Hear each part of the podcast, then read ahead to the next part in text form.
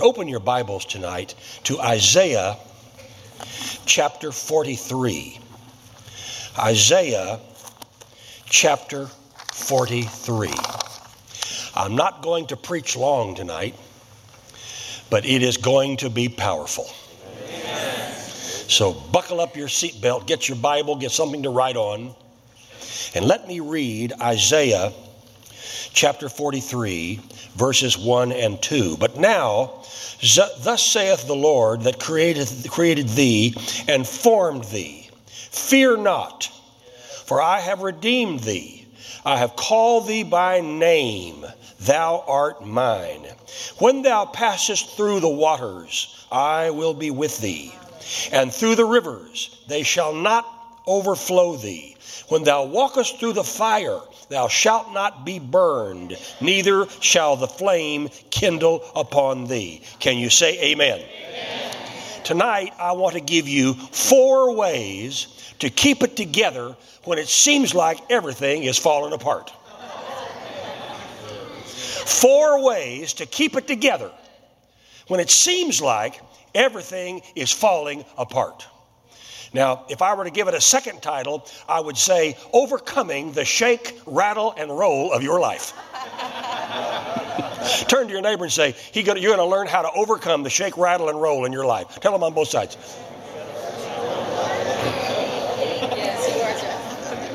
I got this in the hotel room this afternoon. Must have been the enchiladas. Four things. Write these things down tonight. Number one. Consider the bigger picture. Write that down. Consider the bigger picture. Everybody goes through storms. You do, I do, we all do. Everybody, everybody faces storms. It is said that in the Christian life, you're either in the middle of a storm, or you're just coming out of a storm, or you're just about to go into one. Have you noticed that life is so daily? It just happens. Life happens. You never know what's going to happen next. But consider the bigger picture. Everyone faces storms. Jesus himself faced storms. The disciples faced storms. One day Jesus said to his disciples, get into the boat and go across the lake to the other side. Go over to the other side. And when he said go over, it meant they could not go under. And the way Jesus handled storms wa- was he got a pillow and went to the back of the boat and found a nice place to lay down and take a nap. The other men, who were sea veterans and certainly knew how to handle rough waters, were in charge of the ship when the wind began to blow a little harder and a little harder, and the waves began to lap up against the boat. It wasn't long till the wind was blowing very hard and big waves were coming in and the boat was about to capsize. And somebody remembered, hey, Jesus is in the boat. He's asleep. Let's wake him up. And they waked him and began to blame the storm on him. Yeah. Have you ever blamed God for something? Now look straight ahead. Don't look to your right or left. Jesus, don't you care? They blame the problem on God. How many times do we Christians blame the situation on God? Come on, come on. When God's not responsible, Jesus has said, let us go over. He didn't say, let's go under. He said, let's go over. Let's go over. Jesus, don't you care that we're about to drown? You know, aren't you glad, however, that Jesus will let you talk? You know, you can talk now and repent later. Yeah. He lets you empty yourself of all that junk that's on the inside. He lets you talk. But Jesus went into action. The Bible says that he got up from where he was asleep. He walked to the bow of the ship and put out his arms and said, peace, be still. And suddenly there was a great calm. You see, Jesus knew something that they didn't know. He knew there was something on the other side. There was a demoniac who was running through the tombs naked. They had chained him and they couldn't hold him down. Jesus had a mission. Jesus had a purpose. And sometimes we, we, we Christians believe that when we're in a storm, we must be out of the will of God. Well, Jesus was in the boat, so they couldn't have been out of, out of the will of God. Consider the bigger picture. Jesus knew something was on the other side. Number two, acknowledge God is still in control. Now, in this control freak society that we live in, when everyone is obsessive about being in control, we need to acknowledge the fact that God is in control. He's in the left seat, not the right. We're not the pilot. He's the pilot. Acknowledge that God is in control. Paul told them, don't sail. It's too late in the season to be out on the Mediterranean Sea. But the Roman soldiers were anxious to get home, and they wanted to deliver Paul and the two hundred and something others that were on the ship. And so they set sail anyway, even though Paul had warned them not to do it. And they got out on the sea, and the Bible calls it a contrary wind that came against them. Have you ever faced a contrary wind when it just seemed like everything contrary was coming at you? Look at me. Is it true? Is it, six of you. Okay, the rest of you are lying. And suddenly that contrary wind became what people in that part of the world called, called cyclonic. It was almost at hurricane strength in the middle of the Mediterranean at the wrong time of the year. You talk about being in the wrong place at the wrong time. Yeah. And for days, the Bible says, they saw neither sun nor stars. They did everything they could do. They lashed down everything they could, and then they threw it all overboard to try to lighten the load of the ship, and they had to put the sail down and let the ship just run. They didn't know what to do. But the Bible says an angel stood by the Apostle Paul and told him what was going to happen. He said, you're going to lose the ship, but no life will be lost if you stick together. United we stand. Yes. Divided we fall. America, wake up. Amen. Wake up, America. Come together. You notice that Jesus told the disciples at one point to come to an upper room and come into unity, come into harmony, come into one accord. And he wasn't talking about a Toyota. Come into one accord. I don't know how long it took for those men and women to come together, but if they were typical of Christians, it took a while. Because we are the most critical people on earth. It seems like the devil's crowd is always walking arm in arm, but we Christians, we, we're too busy fighting. We're too busy worried about somebody else's doctrine. You know, that's how denominations were begun in the first place. I didn't agree with your doctrine, so I'll go start my own thing. You don't agree with my doctrine, you'll start something over here. That's, that's how denominations came into being. And some of them are just deader than a doornail. Now, that's dead. Acknowledge God is in control. Paul said God is in control of this thing. Stick together. Stay on the boat. Amen. And they had a faith landing. It wasn't pretty. They swam to shore on pieces of the ship, but they landed. And if you study the Bible, you'll find that while they were on that island, Paul was bringing healing to the sick through faith, while Luke, who was on board, was curing them medically. You had the Apostle Paul praying, and you had Luke practicing medicine, and people were getting healed and cured and delivered. And did you know that that uh, the uh, uh, according to statistics, the number one Christian nation per capita in the world is Malta? There are more Christians per capita in Malta than any other nation. And even today, they still have a Saint Paul celebration and a Saint Paul Day because of what he did. Malta was not his destination. It was a stopping place along the way. His destination was Rome. So he couldn't die on the sea because he had to get to Rome so he could light the light of the gospel even in the household of Caesar. Amen. Acknowledge that God is in control, but we want to be in control of everything. We need to let it go and give it to God. Acknowledge that he is in control. Acknowledge everything is in his hands. Number three,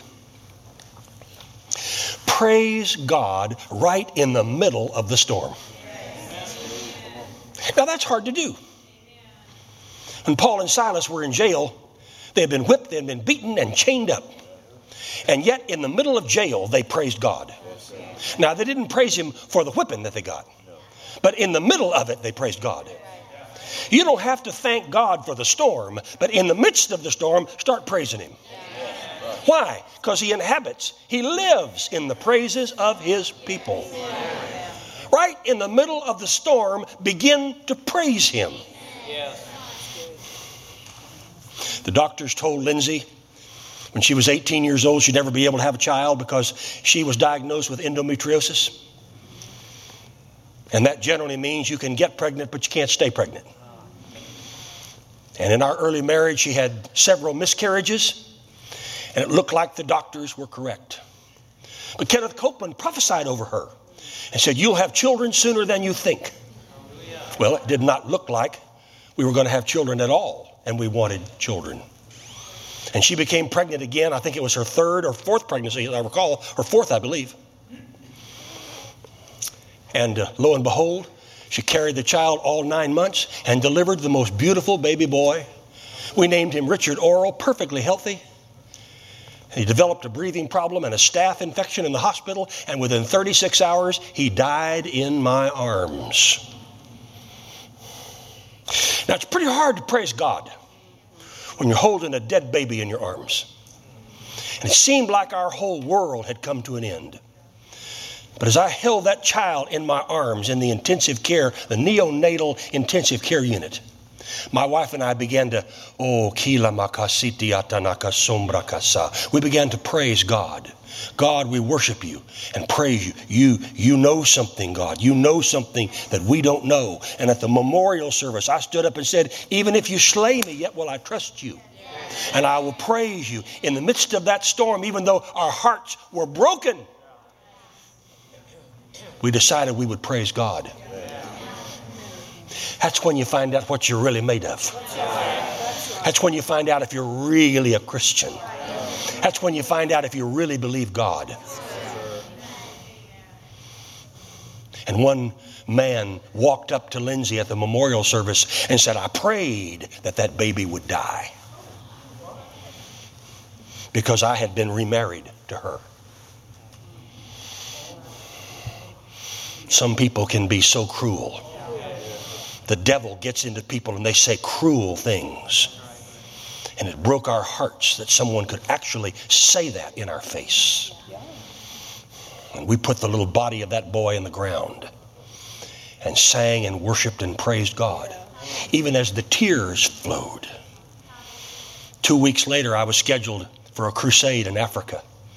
And I had planned to go alone because Lindsay was to be home with a new baby. And I came to her and I said, "Honey, I, I'm not going to go. I'm going to stay here with you." She said, "Oh no, you're going." And she said, "Besides that, I'm going with you." I said, "Honey, you, you, you've just had a baby. We just had a funeral. You, you can't." She said, "I'm going. I'm going with you." She said, "Our healing is in Nigeria." And we began to sing and worship and praise God in the midst of the loss. And we got to Nigeria not having any idea that Nigeria has the largest infant mortality rate in the world. And we ministered to so many couples who had lost children like we had. We had great crowds and we had miracles and we had thousands of thousands and thousands of salvations in three different cities, three nights each. And she had put her finger in my face before we left the United States and said, "Don't you ever ask me to get pregnant again." And who could blame her? Three miscarriages and a dead child. Who could blame her? But after Nigeria, she said, "Let's try one more time." Jordan's thirty-five. Kath and Olivia's thirty-three. Chloe's thirty. They might not appreciate me telling their age, but it emphasizes the point. Yes. Yes. Right in the middle of all of that, we praised him. We worshiped him. And God turned the tables yes. on the devil. Yeah. Right in the midst of the storm. Yes. And number four, if you missed one, if you missed two, if you missed three, don't miss this. The best is yet to come. Yes. Turn to your neighbor and tell him the best is yet to come. The city of Samaria had been shut up. The Syrian army was encamped outside its gates. You couldn't get in, you couldn't get out. For days, for weeks, for months. There was no food. There was no water. The people in the city had taken to boiling the flesh of their own children to survive. Elisha, the prophet, was in the city. He was in the midst of it as well. They were besieged by the Syrian army, a much more powerful force than they could ever mount. It looked like it was over. And Elisha strolled down the main street one day and said, what cost you one hundred dollars today will cost you a penny tomorrow. Hallelujah. And one of the leaders said, it'll never happen. Elisha, quick as a flash, looked at him and said, oh yeah, it'll happen. And you'll even see it, but you won't eat any of it. Yeah. There's always the skeptic. Sure. The world is full of skeptics. The skeptics say that it's impossible for the bumblebee to fly. Its wingspan is too short for its body. But they forgot to tell the bumblebee. And the bumblebee flies and makes a little honey on the way. You always have the skeptics. You always have those people who say it can't be done. There's always those who will say, and you can't do it. And you're not supposed to do it. And you never will be able to do it. You always have that crowd. They're always out there. And if you're doing something from God, I guarantee you the devil is going to send those kind of people around you. Well, don't hate them. Don't kick them. Don't shoot them. Forgive them and give them to God. But you have those people always. There were four men who were sitting at the gate. They were lepers. Aides of the day. And they looked at each other and said, if we if we sit here, we're going to die. If we go into the city, we're going to starve. Why don't we strike a blow for our own deliverance? And they got up. The Bible says it was at dusk. And dusk is a time when it's hard to see clear. It's neither day, it's neither night. At dusk. And they started marching toward the enemy army. Now you talk about a crazy sight. Here are four lepers.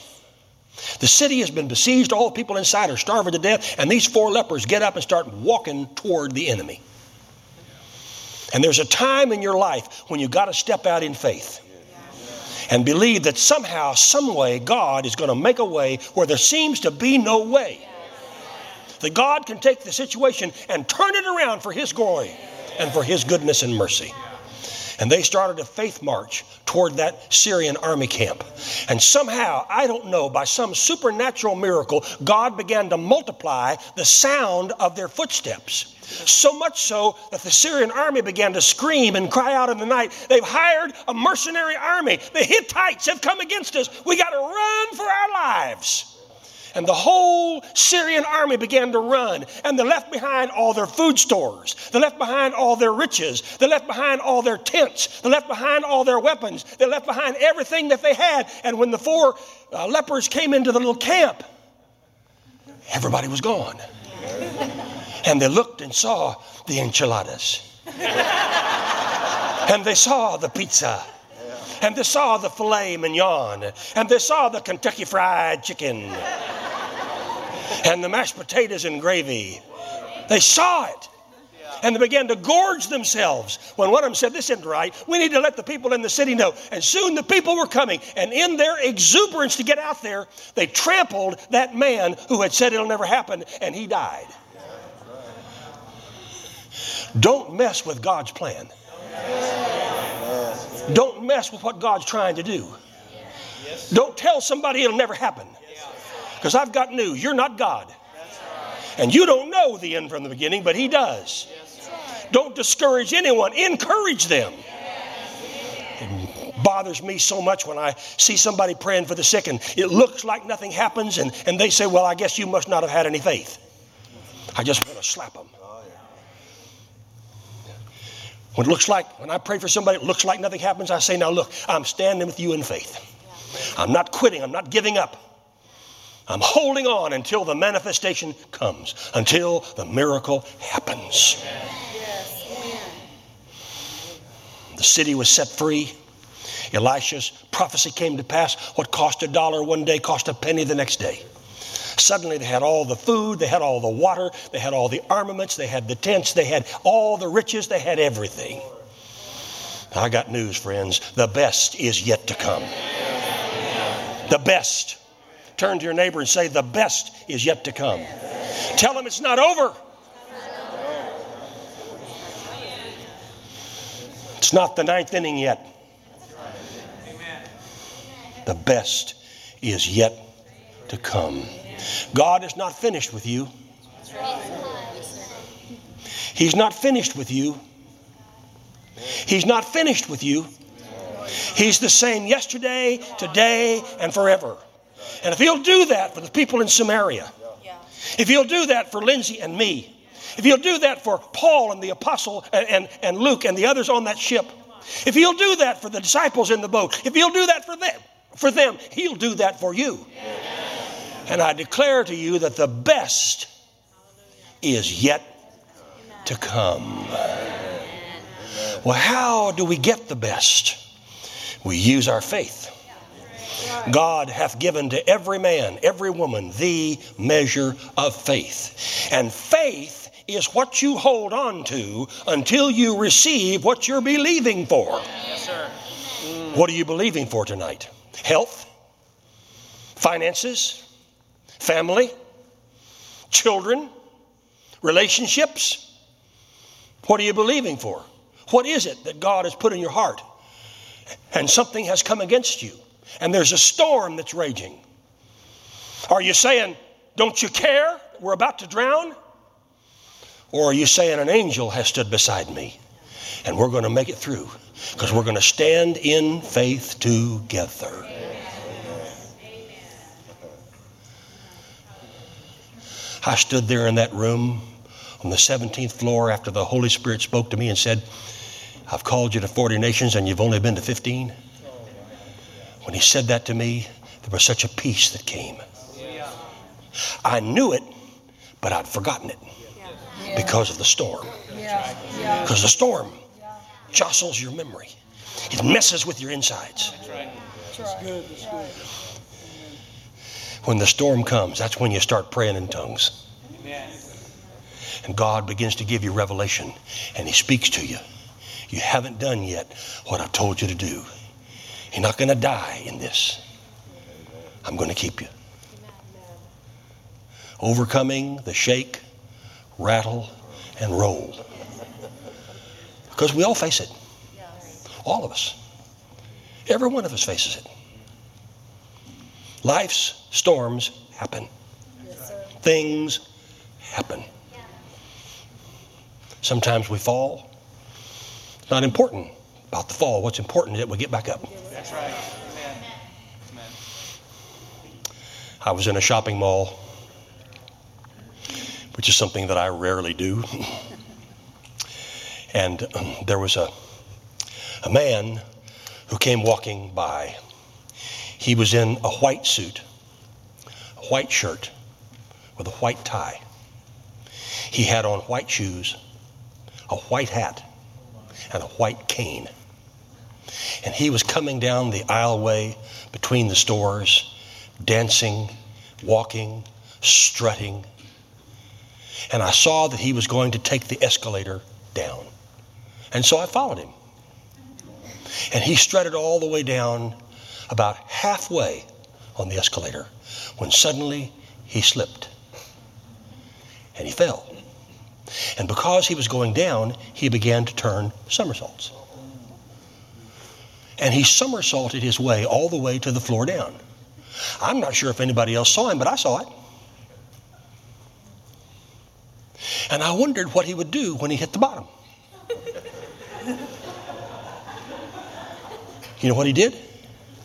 He got up, put his hat back on, picked up his cane, and said, well, all right.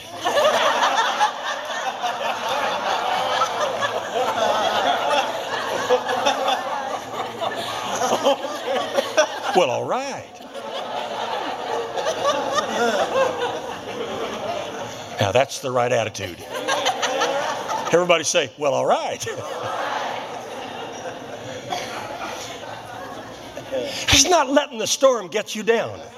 That's you taking control. That's you using your faith. That's you believing God. That you saying, devil, you can't have me. Devil, you can't have my family. Devil, you can't have my finances. Devil, you can't have my body. No, you can't have me.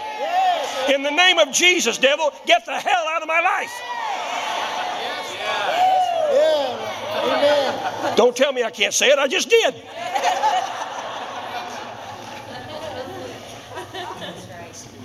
Praise God.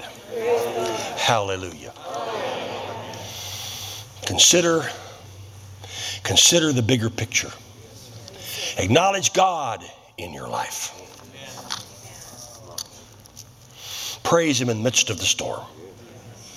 And don't forget, the best is yet to come. And you know, the cream always rises to the top. When I was a boy, we lived on a farm and we had two milk cows. I may have told this story here before, but my mother and I would go down, and she let me, when I got old enough, she let me milk the cow. And I loved doing it, sitting under with a little stool, milking the cow. And we'd take that jug of milk and put it in the barn refrigerator. And the next morning we'd come down, I'd bring my little red wagon. Any of you remember little red wagons? I used to have a little red wagon. Amen. And I'd pull the red wagon behind me, and she'd get the milk, and I'd put it in my wagon, and we'd take it back to the house, which is about a quarter of a mile. And uh, she'd put that milk in there, and she'd look at me and she'd say, son, look, look, the cream has risen to the top. I'll never forget it. And she let me taste it. And she would say, son, that's the best part. The best is yet to come. Thank you for listening to our podcast. We have a special offer available for you. Just click on the link for more information. And don't forget to subscribe and turn on your notifications. We'll see you next time here at Richard Roberts O R M.